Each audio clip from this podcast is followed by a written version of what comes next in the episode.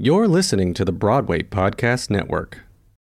When you need mealtime inspiration, it's worth shopping Kroger, where you'll find over 30,000 mouthwatering choices that excite your inner foodie. And no matter what tasty choice you make, you'll enjoy our everyday low prices, plus extra ways to save, like digital coupons worth over $600 each week. You can also save up to $1 off per gallon at the pump with fuel points. More savings and more inspiring flavors make shopping Kroger worth it every time. Kroger, fresh for everyone. Fuel restrictions apply. Hey guys, it is Ryan. I'm not sure if you know this about me, but I'm a bit of a fun fanatic when I can. I like to work, but I like fun too. It's a thing. And now the truth is out there. I can tell you about my favorite place to have fun Chumba Casino. They have hundreds of social casino style games to choose from, with new games released each week. You can play for free anytime, anywhere and each day brings a new chance to collect daily bonuses. So join me in the fun. Sign up now at ChumbaCasino.com. No purchase necessary. VGW. Void were prohibited by law. See terms and conditions. 18 plus. There's no way to get around being inauthentic. Uh, it, it shows in all your materials. It shows in your captions. It shows in everything that you present. And so once people start to feel that, they start to detach. Hello, it's Tony Howell, and I want to welcome you to my podcast. This is our opportunity to have conversations with change makers, seeking ways that we as artists can use our special gifts to change this world. Today we're talking to Drew Shade. Drew Shade is an award winning journalist and change maker for our Black Future Month. As the founder and editor in chief of Broadway Black, he leads an organization that fosters and inspires artistic diversity and excellence in theater, helping to lead the way in building a more diverse and knowledgeable audience in the theater world dedicated to highlighting the achievements and successes of black theater artists on and off the Broadway stage, Broadway Black has been excelled by the likes of Ben Vereen, Jennifer Hudson, Misty Copeland, and many, many more. An actor and artist himself, he was awarded the Mountaintop Award by Actors Equity Association and Bold NYC for being a trailblazer but he feels his greatest achievement has been using his own experience and knowledge of the industry to create a community celebrating his own. He lives the life of the Broadway Black slogan and shows what can happen when the theater goes dark. Drew Shade, how are you? Yo, what's going on? I'm well. I can't complain, man. How are you? I am doing so well. Thank you so much for being here. Thank you for having me. That was such a beautiful introduction. I don't even know, like, did I do I live up to all of that? that was amazing. of course you do. So, fun fact for our listener: we are both from Indiana, and we both went to Ball State University. Yes, yes, yes, we did. Let me just say, I've been a fan of yours for a very long time. I mean, all the way back to Cabaret where you were the MC. And so like just giving getting that introduction from you, which was like stellar performance. I am I'm just amazed. I'm so happy to be here. Thank you, Drew. So I want to rewind, like Joseph of the Amazing Technicolor Dreamcoat, go way, way back, many centuries ago. Oh God, I'm scared. Let's go to Fort Wayne, Indiana. Yes. And tell me about your childhood and when you first discovered theater. Oh wow, um, I was uh, I was about eight years old. Um, my mother put me into acting classes at the Fort Wayne Youth Theater. Uh, Harvey Cox was the director there, and he just saw a spark in me. And my mother was looking for activities that I could enjoy after school and things that I could just be, um, just use my time wisely with. And she saw that I had an interest in music and singing and acting. And so she enrolled me into these classes at the Fort Wayne Youth Theater. Um, that happened and then i also did classes a acting class at first presbyterian church. I don't remember if it was through the church or not but it was held at first presbyterian church. And i remember that we did a production of of um, oh what is the name of that show? It, it's about a king and i was just it was it's about a king and he was like a ruler over the land and i was very upset because i wasn't able to play the king. So I talked my way into being like the king's sidekick and the king would go around and he would talk to the the people of the village and, and, he would tell them that they were cut from whatever i can't remember the name of this show but all i did was i walked around uh, next to the king with my crown and my cape on as like i was a king too and all i did was just put my my hand up to my neck and said like they were cut. And that was my whole line. That was my whole stick because I talked my way into being a part of the king's role. Um, so that was like my first my first remembrance of being in a theatrical show. Um, but then I went on to do uh, so many different things with the Fort Wayne Youth Theater. Uh, took voice lessons there, and I just became enamored uh, with the the art form, and it's been a whirlwind ever since. What is it about theater that's so special to you now as an adult? Um, it's the variety of stories that you get to see, uh, the things that sort of change you and transform you. Uh, the messages, uh, there's not one way to do theater. There are so many different ways to convey and to, um, so many ways to get your message out there and so many different messages to receive. Um, I, I, my mind has been opened up to uh, a variety of different uh, backgrounds and, and cultures and um, just life in general. It, I think it's it's the way to travel without really traveling. So tell me, go back to Ball State University. Oh God, let's go, Muncie, Indiana. Funcy, uh, Funcy, Muncie, Funcy, Muncie. What did the university give to you in your training there, an hour training there? Uh, the, the university really gave me the the basis and the uh, foundation to be able to uh, to be able to um, do character development, to understand what uh, it means to build a show from the ground up, to uh, really understand what it means to work in this industry. Um, as a performer, as a director, as a writer, uh, so many different avenues were opened up to me because of Ball State. Um, also, Ball State gave me Broadway Black platform. Uh, you know, being the one male, uh, one black male in the musical theater department for my year. Uh, was sort of an eye-opening experience for me. It was difficult for me to find material that I could relate to that that brought me joy uh, for my my juries and for uh, just you know vocal classes and things of that nature. So I was looking for material that I mean, I was looking through all sorts of, you know, CD booklets. This is before like really the internet became popping. um, but I was looking through all sorts of CD books and, and in the library trying to find material that really fed my soul and it was difficult for me. And so that's the reason why I started Broadway Black because there was not one area where I could find all this information. Um, so Ball State really was the catalyst for me developing what it is that I do today um, and also helped me uh, develop the foundation that I needed in order to maintain uh, a, a healthy career. So let's talk about Broadway Black for a second. I was reading your catalyst story about seeing Kinky Boots in Chicago. Can you retell that oh, story yeah. here? Yes, definitely. Um, I had just lost my job. I had been working at a restaurant uh, as a bartender. So rewind. I, I, ended up leaving Ball State. I, I never graduated. I um, was going through a lot emotionally and mentally and didn't really know what that was. And so, uh, you know, years later through therapy and things, I've discovered that I was in a deep depression um, and that I was dealing with uh, anxiety and performance anxiety as well because I was going into the beginning of a, a new phase. And so I ended up leaving my senior year and I went back home and I was working as a, funny enough, a, a college admissions um, assistant. I was a college admissions assistant for a few years, and I just didn't want to do that anymore. So I ended up bartending at a restaurant um, that I love, Baker Street, uh, which my the person that gave me my first job when I was 16 was the owner of this restaurant. So I was able to connect with him and work at this place. And so I ended up working there for about a year and a half, but I lost my job for um, a crazy reason, which was like, you know, looking back on it because me and my boss are still really great friends. Um, it was just a, just destined to happen that way. So I lost my job and I had tickets for the out of town tryout of Kinky Boots.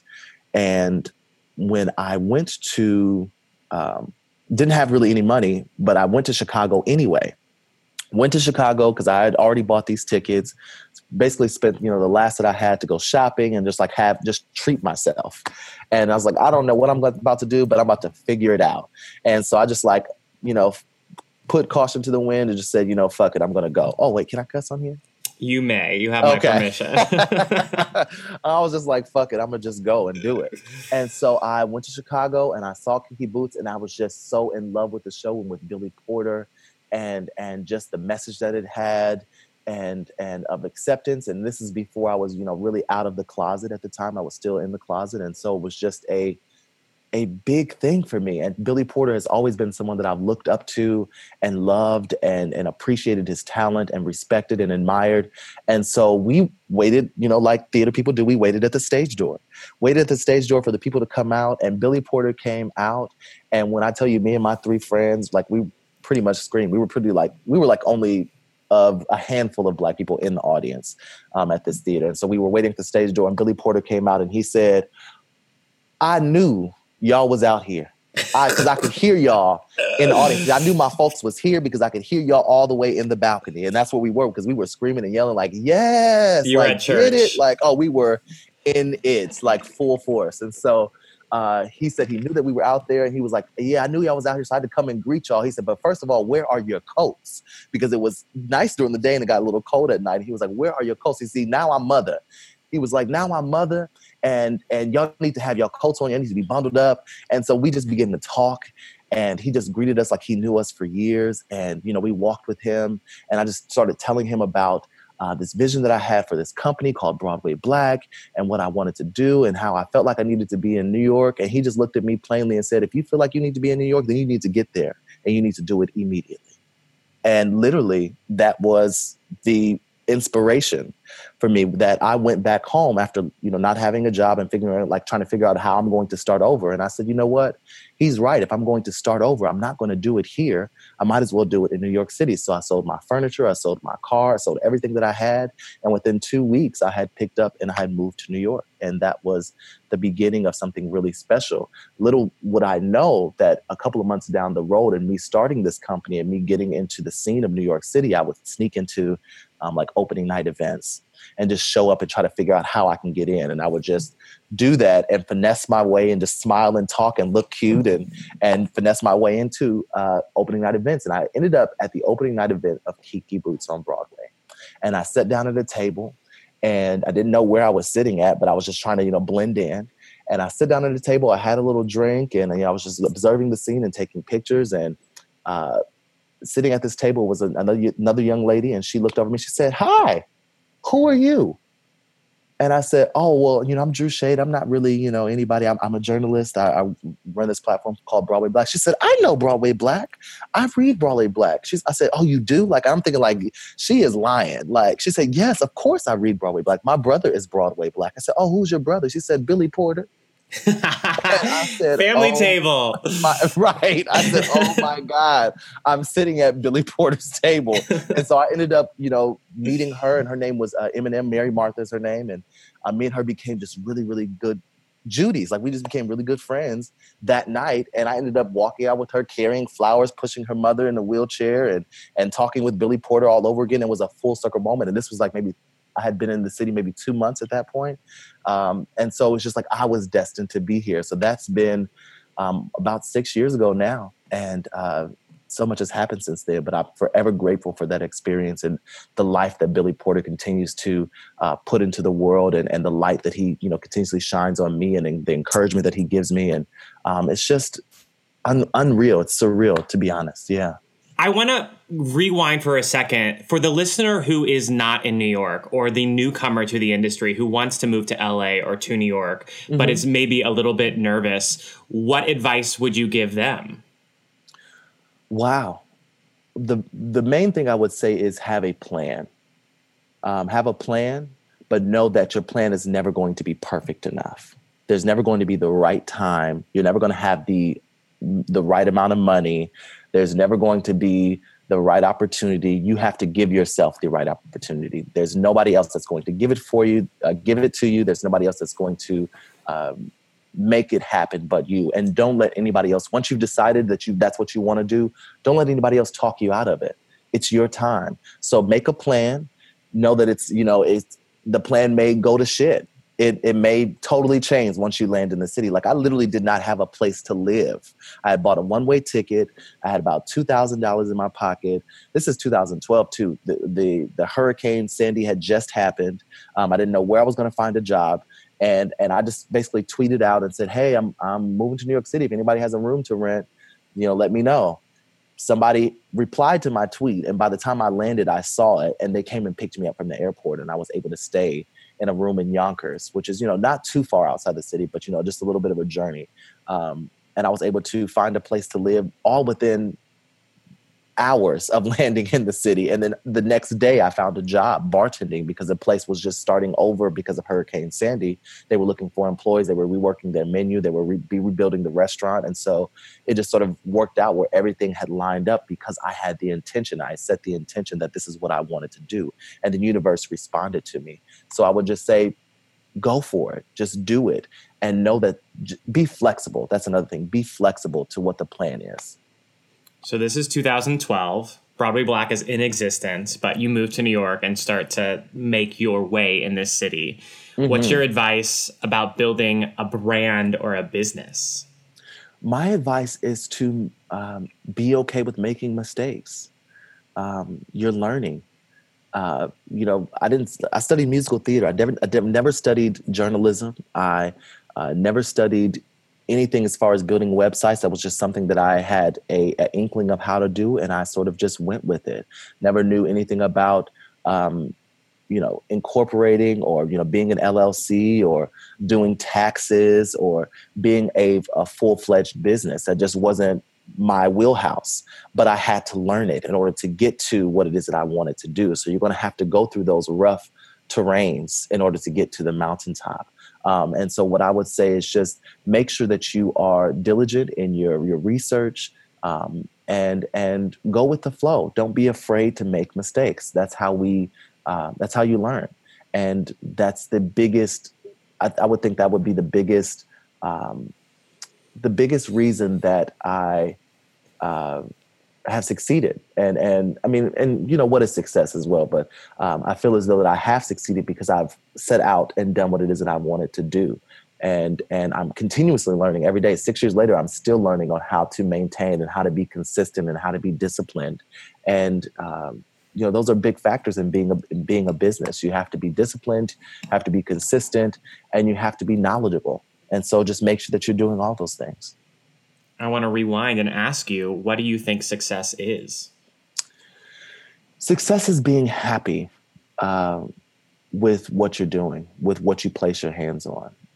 Success is, um, yes, yes, being happy, but also being able to find a way to monetize your your your your gift. Um, what you're best at and and I know that a lot of people say, "Oh, well, you don't, you know, the the money is not the most important thing." Well, bitch, I got bills to pay, I got things to do, and I got life that I want to live, and I can't live life off of experience. As much as great as it is, uh, success is being able to find a way to do what you love and monetize it. And I've been able to do that. And so I feel as though I'm successful, even if I may be scraping by some days. My bills are paid. I can still eat. Um, I can still live life and, and experience life and not have to worry. And that wasn't always the case. There were some some months and some days where I was literally going to events just to eat. I was going to events just to figure out, oh, well, maybe somebody might let me sleep on their couch tonight. You know, and I'm, I'm sharp to the nines, you know I'm saying? Dressed to, to, to the, the very 10. And I didn't have a place to live. I didn't have food to to eat. Um, and that's a real experience. And not everybody has to go through that in order to get to where they want to be. But that was an experience for me. And so, uh, in order for me to, in order for me to feel as though I'm I've been successful, I just wanted to eat. I just wanted to pay my bills, um, and so that's success for me. And I enjoy, I enjoy doing what I love. You know what I mean? And and um, I'm not, I'm not sacrificing my soul for for a coin either. I'm not sacrificing what it is that I my morals and my values just to get paid. I'm doing what I love. Um, I am uh, being adamant about where I stand in my morals and values, and I'm also able to make a coin. That's success.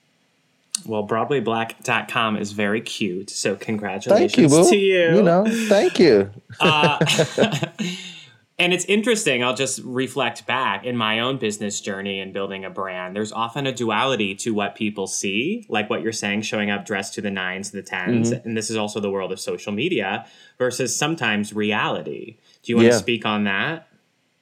Um, yeah, but that's, uh, you know, social media this day and age has sort of given us a more, uh, more insight to how the mirror can be flipped and how you can present one thing and on the other side of it it's totally not the same um, but back you know in 2012 people didn't really understand that and that's just now coming of coming of age where people understand like oh everything that you see is not what's really going on um, and that's just part of the business I've learned. Um, at first, you know, I used to be really bitter about it. Like, y'all don't get it. Y'all don't understand. Like, I've worked so hard and and I'm doing this and I'm doing that, but nobody cares you know nobody really cares about that. Everybody's going through their own struggles um, and and people want to live in fantasy life and want to live in a fantasy world and sometimes you have to provide that for them. Sometimes that's maybe your position to provide a fantasy for someone else and and maybe they don't want their bubble burst um, and you know because they need that escape. You're providing an escape for people and so in order for uh, you to be able to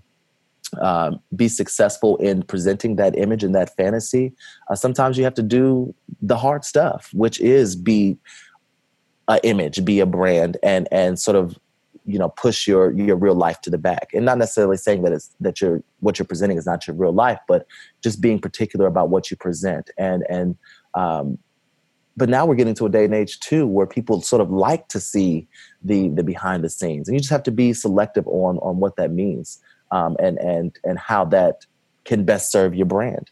Um, it's a difficult line to walk.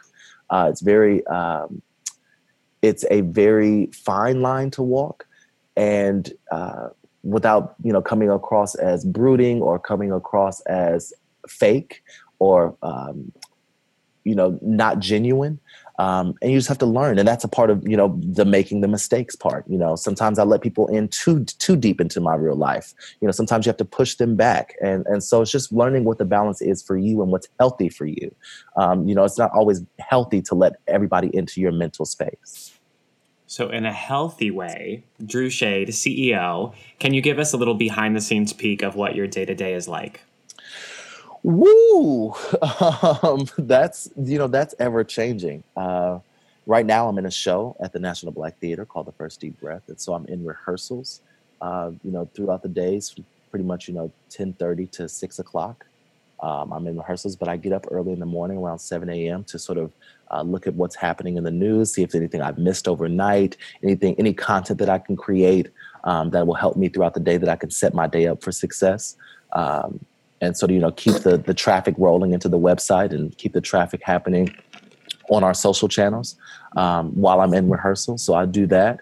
Um, I'll be in rehearsal uh, all day on breaks. You know, everybody will tell you now that that Drew is always working. Every 10 minute break, I'm at my computer. I'm typing a new article. Every lunch break, I'm not going to eat. I'm typing in something else. I'm answering emails. I'm trying to send out invoices. I am getting money, bitch. Like I'm getting money. like that's every single day. Um, and so then after that, I'm usually uh, after rehearsal, I'll usually like try to decompress for a minute, or I'll go uh, and see a show. I'll you know have tickets for a show, and I have to go do that, or I have to go to a press event, or you know I also work at MTC. I work at Manhattan Theater Club, and so I'll go down there to the offices and work for a little bit. Um, and then I come home and I set my night up. I set my social calendar for the next day, and I go to sleep around maybe midnight, one o'clock. Last night it was 3 a.m., um, and I'm right back up at seven. Um, and so it, it, changes. You know, once I'm out of rehearsal, it might change, but you know that's just more press events, more more things to do, more lunch meetings, more uh, you know advertising meetings and and marketing meetings. So um, it, it, changes from day to day, but it's always a, a propel forward. So that's pretty much what my day is like. What fuels your fire, your hustle, your drive? What fuels me is my um, my audience. You know, I can't tell you how many people message me or email me uh, about you know something that they seen on Broadway Black or something that I said in a you know a social or, or uh, something that I said on a podcast or a guest that we had on a podcast or people just thanking me for the platform in general or telling me that they decided to study musical theater because they saw it was possible through Broadway Black. Uh, they didn't think there would ever be an avenue for them, or people telling me that they went into lighting design because uh, I made it known that they that that was a valuable career. Um, just the audience, it's it's literally every day. It's somebody that almost brings me to tears um, about what the platform has done to to inspire them. Um, and and that's all I could ever ask for because that's exactly what I wanted. That was that was me, you know, 2000, 2005 to 2009 in, at Ball State University. That was me looking for a light, looking for someone that looks like me, that was working in the industry that didn't feel um, so distant, that didn't feel like, oh, that's unattainable because, you know, I'll never be a Brian Stokes Mitchell. I'll never be a, you know, a Norm Lewis. I'll never be, uh, you know, these uh, Audra McDonald. And, and that was my mind frame then. But because and I think that's because I didn't have the tangible access to it. Um, and creating Broadway Black, that tangible access now seems real um, for so many people. You know, for for you know kids all over the country, and so that's that's what keeps me going because now I'm I'm sitting down to dinner with Brian Stokes Mitchell and his wife. Uh, you know, something that it blows my mind still that you know Brian Stokes Mitchell tells me to call him Stokes. Like, yo, don't don't call him just just it's just Stokes. You know, that sort of thing was just like full circle moment where I am these people know my face, they know my name, I'm a part of this industry and success is right there. It's it's tangible. I can do the same exact thing he's done because he's made a way for me. Um, and and just realizing those things connect um, and that that it's all tangible. Yeah. Mm-hmm. In my five years of business, I've seen a desire. I, I joke everyone wants to be rich and famous, but what mm-hmm. what makes one person want to be wealthy and another person want recognition? And then I think ultimately we're all after love and safety. Definitely. But you put love and safety together, that's connection. So we're connected right now, and and yeah. but if you multiply that, that to me is the way that I define community. It's connection scaled. Mm-hmm. How do you define community? Mm. Community is, you know, and you're definitely right. The connection there. Uh, community is also uh, the the uplifting of one another. Community is uh, the ability to. Um, to you know, like Issa Rae says something that you know, networking across. Um, you know, a lot of times we try to think of we think of people as you know higher or lower than us, and we try to network up and and everybody's on the same playing field if you really think about it. And that's community building together building the foundation and the house together. And uh, community is uh, just a, a, free spirit of love uh, in and out. And like you said connection. I think you defined it beautifully. I can't i don't think i can add any any more to that because that's that's really what it is. Um, and and sometimes it's difficult to see you know who's in your community uh, but all you have to do is outreach your hand and and somebody's there usually to grab it. And, and I say usually all the time somebody's there to grab it. Um, and you have to realize that your community may look different in your mind but once you start to really look at who the community is there there it may not be who you expect but it's always the right person that you need. Before we get into warm fuzzies and darker places. Mm-hmm. What I'd love to ask about uh, from a business sense for someone who wants to create a similar platform or community to Broadway Black, can you talk about some of the keys to success? I heard you mention metrics, um, mm-hmm. and I think representation also matters. But what do you? What is your sort of what has been crucial to the the growth of your community? What's been crucial is being authentic to who I am. Um, you know, a lot of people have said to me, you know, well, why don't you highlight, uh, you know, uh, Latino Americans, or why don't you highlight, uh, you know, Asian Americans or other people of color? I I don't know those communities. I I know black people because I'm a black person, and and not saying that I could not do that. Um, but my focus is the highlighting of black people because that's the culture and the experience that I know, and me being authentic to that, and and using my platform uh, and my socials in a way that um, allow me to showcase that authenticity of being a black man in the musical theater world uh, and in the theater world in general um, has allowed people to a- attach to that. They they gravitate towards that because it is authentic. Because I use what my own experience to to build everything that I have. Every every look, every post, every article is built around my experience and what what brings me joy. What I feel as though um, allows me to to smile. Uh, what makes my heart full? What gets me excited? You know, everything that I type and and and do literally makes me excited. Like I cannot wait to press publish, and I cannot wait to to send or like if I'm excited about it, then I know my audience will be excited about it. And so that's the biggest thing that I can say is that you have to be excited about what you're doing.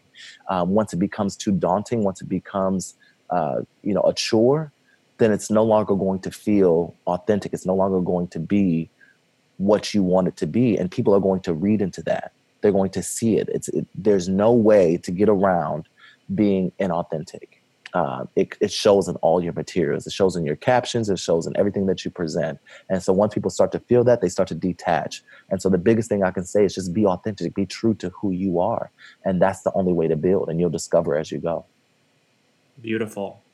Let's talk about marginalized communities. Mm-hmm. First was sexuality. So we're both gay men. Mm-hmm. Um, what was your journey to coming out and self acceptance?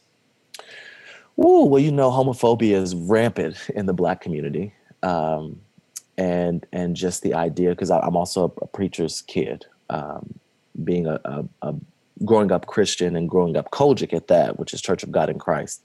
Um, it just there wasn't a lot of room or any room at all uh, for being gay. And so that was very difficult which is why i didn't come out until i was 25 even though i had full-fledged experiences and, and relationships before then i didn't really feel comfortable in my skin and in myself to be able to uh, share that with with anyone. And you know being a black gay man is a double uh, double double thing there where you have to deal with uh, the microaggressions of being black and then also the microaggressions of being gay and sometimes those aggressions are macro as well um, but uh, my journey to self acceptance was really um, surrounding myself with people that uh, that saw the light in me, regardless of whether I was black or whether I was gay. They saw the light in me. They lifted me up and and uh, showed me that I was valuable. They affirmed me uh, in places where I did not think that I would ever be affirmed. Um, they strengthened me in places where I thought that that the muscles were always going to be weak. Um, and, you know, I've always been a, you know, I've always been an outspoken, uh, you know, boisterous type of person. A voice. Uh, I've always been a voice. um, and, and, you know, I've learned too that that voice came from certain insecurities of not being able to be myself. And so I've been able to fine tune those things because I surrounded myself with people that um, just loved on me, regardless of, of what, what happened. And, and um, it's also about being able to uh, advocate for yourself and stand firm in what you believe and what you know to be true, regardless of what anybody else says. That's that's one thing that I can say that really helped me on my journey in in being a black gay man is that I found the values that that affirmed me, that uh, made me believe at, in in who I was. Um, and and I didn't let anybody deter me from that. There may have been, you know, moments where I was shaken a little bit because I I battling what you've always known and what you've grown up to know and what you've been taught is difficult to unlearn over the years. And um, I had to learn that, that God loves me anyhow, and not even just anyhow, but He made me in His image, and and He made me this way, and God loves me, period. Um, uh, and and being gay and and you know even being black is not a a sin uh, of sorts. It's not a um, a death wish or a um, it's not a it's not a a, a what do I want to say here? Um, being these things are, are, are don't don't take away from, my character. They don't um, devalue. They don't devalue me. Yes, they don't devalue me. And for so long, I felt as though that I was devalued in certain spaces because of these things, or I was looked upon as a um, as a pariah or a um, maybe even fetishized in some spaces and that's where i thought that I, my value would come from where, where it could, it could only be one thing um, and so yeah my journey has been if, i don't even know if i did that just made sense but uh, i think it's beautiful been, it's it's been a discovery process and that's that's i'm living life for discovery that's something else that we learned at ball state what are the stakes where, where's the discovery at? You have to continuously discover throughout your life. And if you don't, you're not living, you know?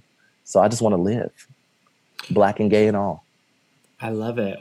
What are the best changes that you've seen in your lifetime in terms of these marginalized communities? Oh, wow. Um, just the exposure um, you know, when I started Broadway Black, there was literally nothing of the sort. There was no blavity. Uh, there may have been like black voices, but just the exposure in sorts of, of uh, you know, like Out Magazine. You know, the Out Magazine's been a, a, a, out for a long time, but just seeing black people in Out Magazine and and other minorities in, in Out Magazine or Advocate or um, the the, pub, the publications that were you know white centered. Uh, you know, even for a time, Playbill wasn't really doing uh, are centering black people or other minorities now that's a almost a must if we don't see it now we're calling it out um, so just the the the active voices um, from the minority community and the exposure um, is really great to see. I, I, get excited about it all the time. For us to be celebrating each other um, in the theater spaces is is amazing. Uh, and, and beyond you know it's, it's all over. You know there's so much happening. I think the biggest thing is the people have a sense of freedom of speech uh, to where that they can they now feel that they're being heard you know with twitter and facebook and and these social channels that can sometimes be a detriment to our psyche but they also can be an uplifting to our spirits. Uh, and and that's a beautiful thing. That's a beautiful change that i've seen. So i, I really thoroughly enjoy that and looking for forward to the, the voices that come you know in the years to come I want to zoom in on social media and what you just said. What are some practical ways that you balance not being triggered negatively by post and then creating a more positive experience for yourself through these media platforms?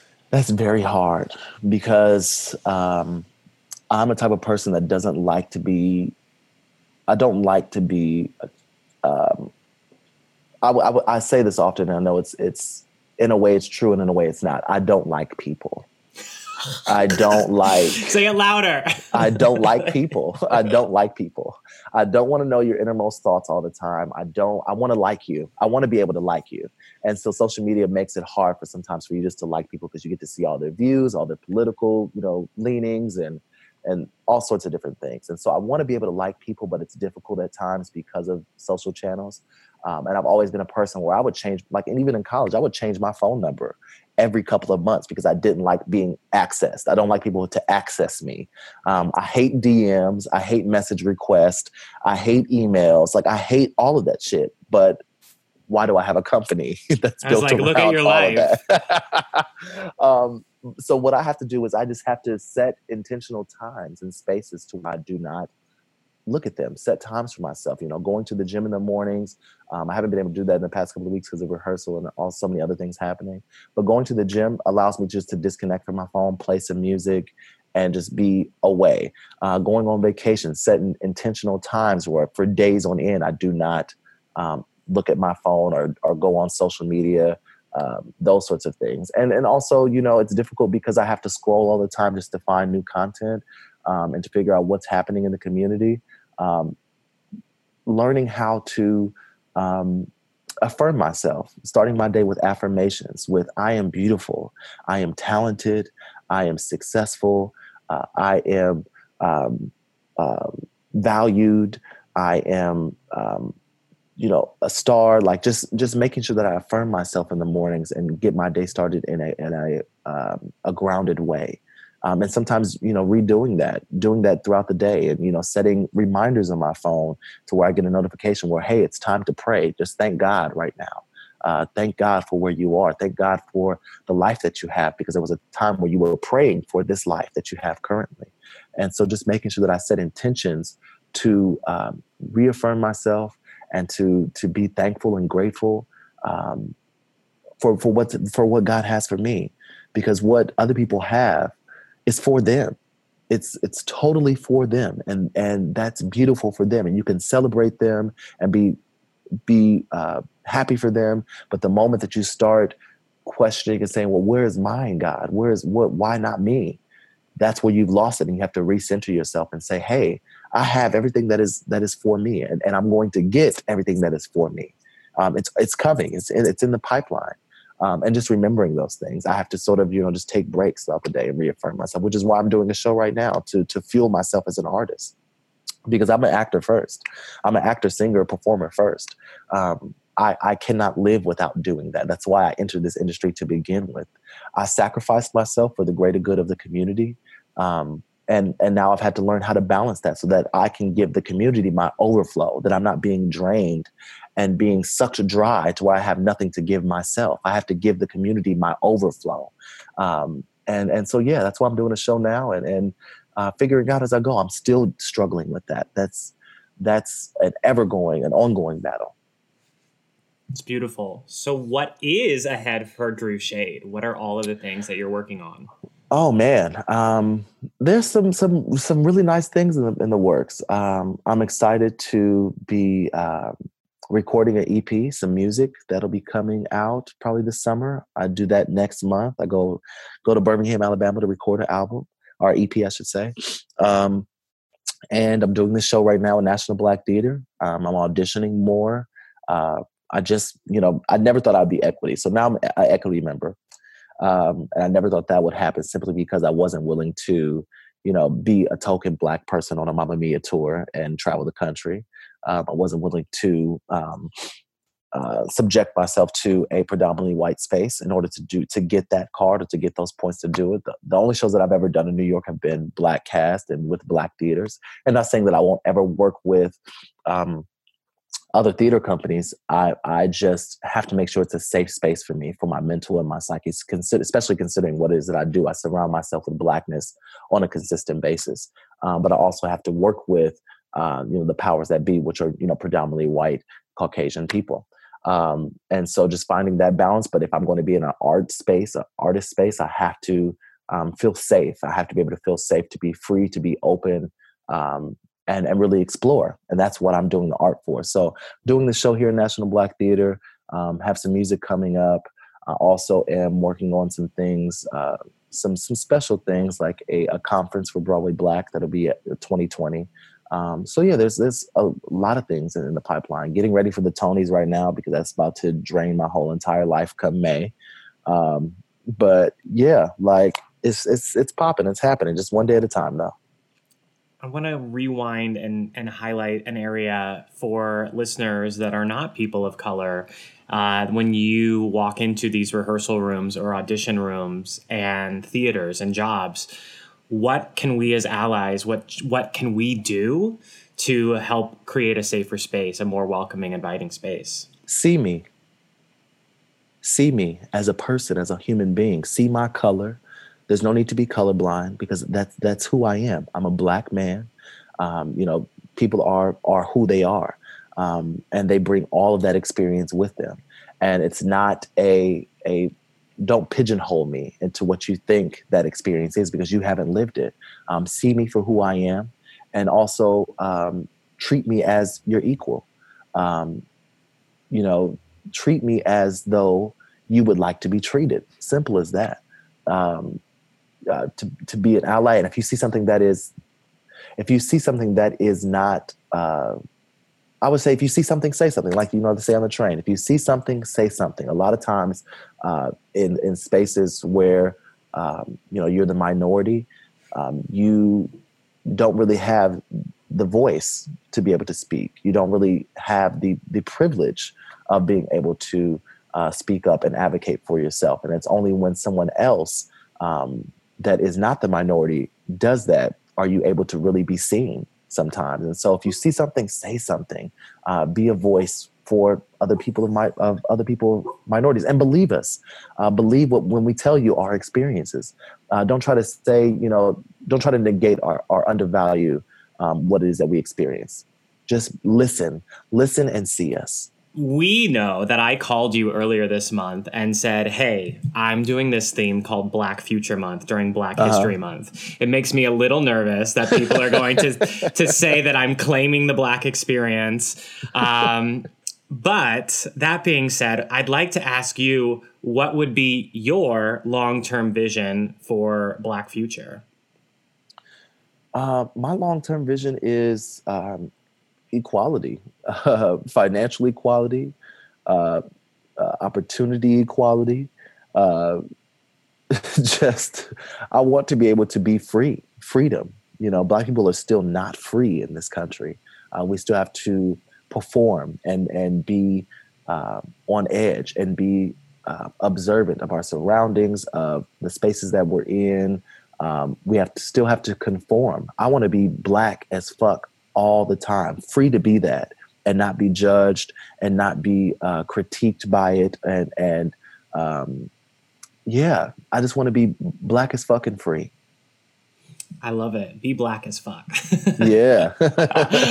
so, for people who want to connect with you more, Andrew, what are all the different ways uh, to connect with you? Now, I just told you I don't like people. So well, I don't you're going to get hit with the DMs, the emails, the comments. Um, no, you can connect with us on, on, on Broadway Black. Uh, all of our social channels are at Broadway Black.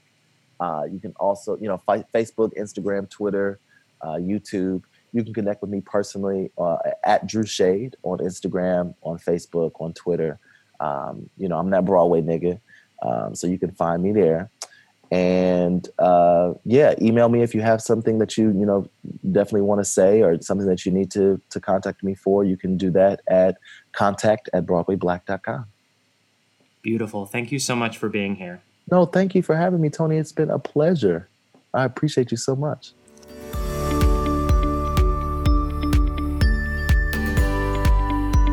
Thank you so much for listening, and thank you to Drew for being my guest.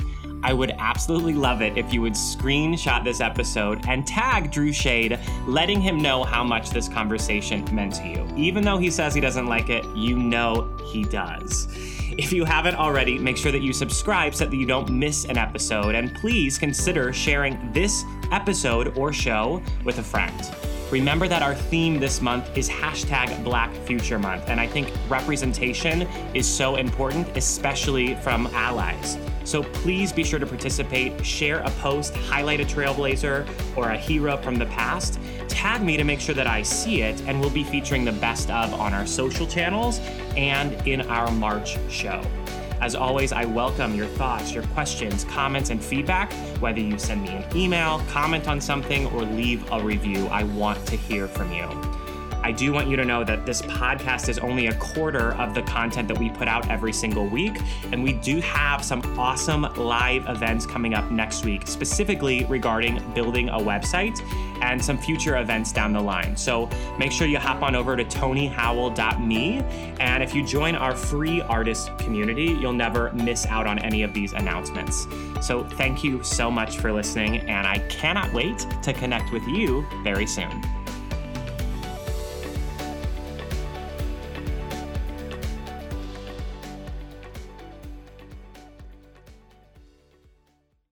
Hey, it's Leslie Odom Jr. here on the Broadway Podcast Network to tell you about the Rise Theater Directory, a program of Maestra Music. Rise is a national online resource designed to connect and empower backstage and administrative and creative theater professionals from underrepresented backgrounds. If you work or aspire to work in the theater community, this can help you find your next project. And if you hire theater professionals, search the Rise Theater Directory to find your next team. Create your profile now and get more information by visiting risetheatre.org. That's theater with an R E R I S E T H E A T R E dot org because only together we rise. Hello, it is Ryan, and I was on a flight the other day playing one of my favorite social spin slot games on chumbacasino.com. I looked over the person sitting next to me, and you know what they were doing? They were also playing Chumba Casino. Coincidence? I think not. Everybody's loving having fun with it. Chumba Casino is home to hundreds of casino style games that you can play for free anytime, anywhere, even at 30,000 feet. So sign up now at chumbacasino.com to claim your free welcome bonus. That's chumbacasino.com and live the Chumba life. No purchase necessary. Group. Void prohibited by law. See terms and conditions. 18 plus.